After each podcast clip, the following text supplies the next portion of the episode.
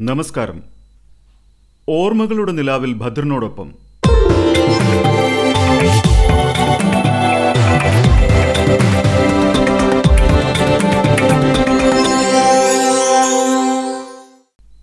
സുഹൃത്തുക്കളും ആസ്വാദകരും അയച്ചു തരുന്ന ചെറുകഥകളെ ആസ്പദമാക്കിയുള്ള ഒരു ശ്രവണ വിനോദ പരിപാടിയാണിത്.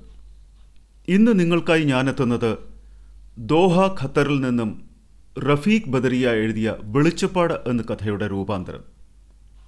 ഇനി കേൾക്കുക.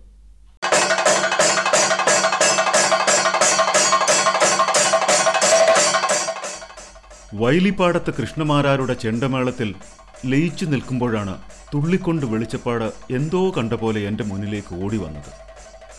പേടിച്ചു പിറകോട്ടോടാൻ നിന്ന എന്നെ രവിയേട്ടൻ ചേർത്ത് പിടിച്ചു. നീ പേടിച്ചോ? രവിയേട്ടൻ ചോദിച്ചു. ഏയ് ഇല്ല. എന്ന് പറയുമ്പോഴും അടിവയറ്റിൽ നിന്ന് ഉരുണ്ടു കയറിയ പേടി നെഞ്ചോളം എത്തിയിരുന്നു. പേടിച്ചില്ലെന്ന് നിന്റെ മുഖം കണ്ടാൽ അറിയാം. അത് പറഞ്ഞ് രവിയേട്ടൻ പിടിവിട്ടു. പക്ഷേ വെളിച്ചപ്പാടിന് എന്നെ വിടാൻ ഉദ്ദേശമില്ലായിരുന്നു. പിന്നീടുള്ള രാത്രികളിൽ ഉറക്കത്തിന്റെ ഇടവഴിയിലൊക്കെ വെളിച്ചപ്പാട് വാളും ചിലമ്പുമായി എത്തി. ഞെട്ടി ഉണരുന്നത് ചിലപ്പോൾ വലിയ നിലവിളിയോടെയായി. പേടിച്ചുണർന്ന പല രാത്രികളും ഉമ്മാടെ അടുത്ത് പോയി കെട്ടിപ്പിടിച്ചു കിടക്കും. ഇക്കാനയും കൂട്ടി ഉസ്താദിന്റെ അടുത്ത് പോയി മന്ത്രി ചോദ്യതിനു ശേഷം വെളിച്ചപ്പാട് കുറേ ദിവസം വന്നില്ല. പക്ഷേ ആ ഇടവേള അധികകാലം നീണ്ടില്ല. രവിയേട്ടന്റെ വീട്ടിലേക്കുള്ള ആ വലിയ പടി കയറി ചെല്ലുമ്പോൾ രവിയേട്ടന്റെ സഹോദരി ഭാനേജി ഉമ്മറപ്പടിയിലുണ്ട്. നിന്നെ ഈ വഴിക്ക് കാണാറില്ലല്ലോ? തിരക്കായിരുന്നു ചേച്ചി. രവിയേട്ടനില്ലേ? പറഞ്ഞു തീരുമ്പോഴേക്കും ആ പഴയ കവാസാക്കി ബൈക്കിൽ രവിയേട്ടനെത്തി. നീ വന്നിട്ട് കുറേ ആയോ? ഇല്ല രവിയേട്ടാ കയറുന്നേ ഉള്ളൂ. എന്നാ വാ നമുക്ക് മുകളിലിരിക്കാം ഞാനും രവിയേട്ടനും ആ വളഞ്ഞ മരക്കോണി കയറി മുകളിലെ രവിയേട്ടന്റെ മുറിയിലെത്തി. നീ ഇരിക്ക ഞാൻ ഈ ഡ്രസ്സൊന്ന് മാറട്ടെ. രവിയേട്ട എനിക്കൊരു കാര്യം പറയാനുണ്ട്. ഏ എന്താ? അന്ന് ആ വൈലിപ്പാടത്ത് വെച്ച് വെളിച്ചപ്പാട് ഓടി വന്നില്ലേ? അന്നു മുതൽ സ്വപ്നത്തിൽ വെളിച്ചപ്പാടനെ കണ്ട് പേടിക്കുകയാണ്. അതെന്തിടാ വെളിച്ചപ്പാടന് നിന്നോട് ഇത്ര ദേഷ്യം? ഞാൻ മിണ്ടിയില്ല. ഷർട്ടിന്റെ അഴിച്ച ബട്ടണുകൾ രവിയേട്ടൻ വീണ്ടും വിട്ടു നീ വാ ഉമ്മക്കൊരു സ്ഥലം വരെ പോയിട്ട് വരാം. പടിയിറങ്ങുമ്പോൾ ഭാനേച്ചി ചോദിച്ചു ഏട്ടാ എങ്ങട്ടാ? ദാ ഇപ്പോൾ വരാം. ആ കുണ്ടും കുഴിയുമുള്ള ചെമ്മൺ റോഡിലൂടെ വണ്ടി ഓടിക്കുമ്പോൾ രവിയേട്ടൻ പറഞ്ഞു ആ കുമാരനെ എവിടെ വെച്ച് കണ്ടാലും രണ്ടെണ്ണം കൊടുക്കണം. ഏത് കുമാരൻ? ഈ റോഡൊക്കെ കോൺട്രാക്ട് എടുക്കുന്ന കുമാരനെ. നീ അറിയില്ലേ? ഒരു ദിവസം അവനെ എന്റെ കൈ കിട്ടും.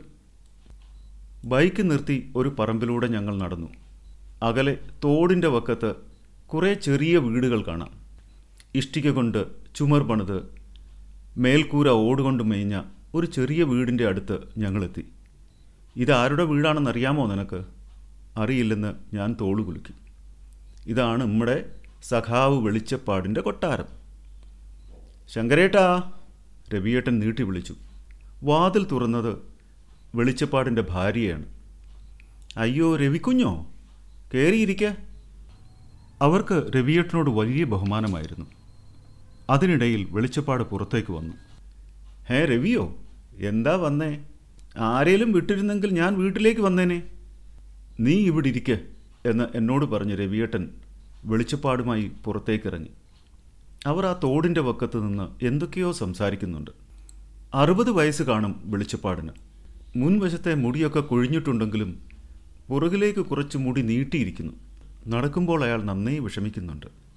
അന്ന് വൈലിപ്പാടത്ത് അയാൾ എത്ര ഊർജസ്വലനായാണ് വാളുമായി ഓടിയും ചാടിയും തുള്ളിയിരുന്നത്? അയാൾ തന്നെ ആയിരുന്നോ അതെന്ന് എനിക്ക് സംശയം തോന്നി.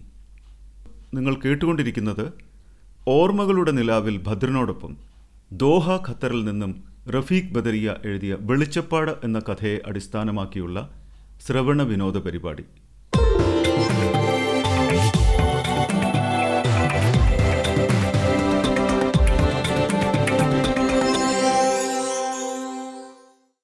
തുടർന്ന് കേൾക്കുക.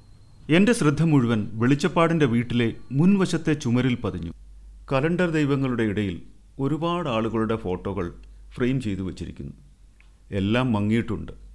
അതിൽ എന്നെ ഏറ്റവും ആകർഷിച്ചത് കാതിലെ തുള നീണ്ട് ചിരിച്ചുകൊണ്ടിരിക്കുന്ന ഒരു മുത്തശ്ശിയുടെ ചിത്രം. ചിലപ്പോൾ വെളിച്ചപ്പാടിന്റെ അമ്മയാവാം. കുട്ടിയുടെ പേരെന്താ? വെളിച്ചപ്പാടിന്റെ ചോദ്യമാണ് ചിത്രങ്ങളിൽ നിന്നും എന്നെ ഉണർത്തിയത്.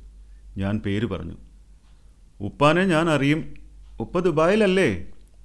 ഇപ്പോൾ വരുന്നുണ്ടോ?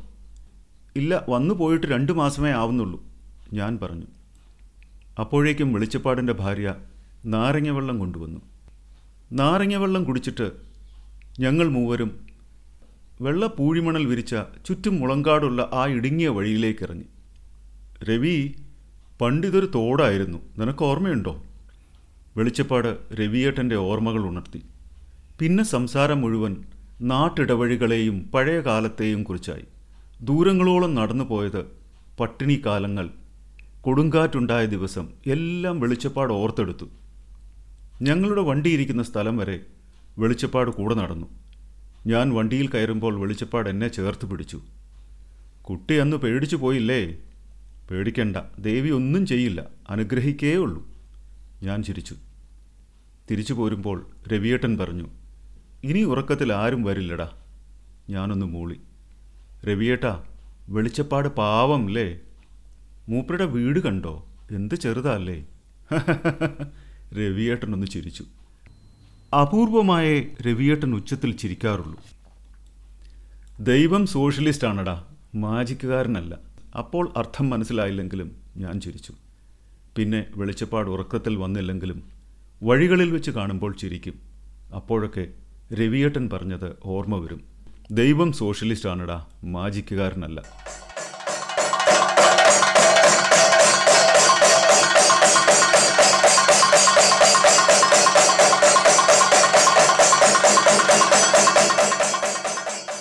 നിങ്ങൾ കേട്ടുകൊണ്ടിരുന്നത് ഓർമ്മകളുടെ നിലാവിൽ ഭദ്രനോടൊപ്പം. ദോഹ ഖത്തറിൽ നിന്നും റഫീഖ് ബദരിയ എഴുതിയ വെളിച്ചപ്പാട് എന്ന കഥയുടെ ആവിഷ്കരണമാണ് നിങ്ങൾ കേട്ടത്.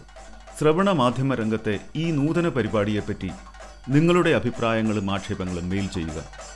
മെയിൽ ചെയ്യേണ്ട വിലാസം ഓർമ്മകളുടെ നിലാവിൽ at Gmail dot com O R M A K A L U D E N I L A V I L at Gmail dot com നിങ്ങളുടെ കഥകളും ഈ പരിപാടിയിൽ ഉൾപ്പെടുത്താൻ കഴിയും. കഥകൾ മേൽപ്പറഞ്ഞ ഇമെയിലിലേക്ക് അയയ്ക്കുക. ഇപ്പോൾ ഈ program anchor F M Spotify എന്നീ പോഡ്കാസ്റ്റ് മാധ്യമത്തിലൂടെയും കേൾക്കാം. അടുത്ത ഞായറാഴ്ച പുതിയൊരു കഥയുമായി ഞാനെത്തും. അതുവരെ എല്ലാ ശ്രോതാക്കൾക്കും ഭദ്രന്റെ നമസ്കാരം. Good bye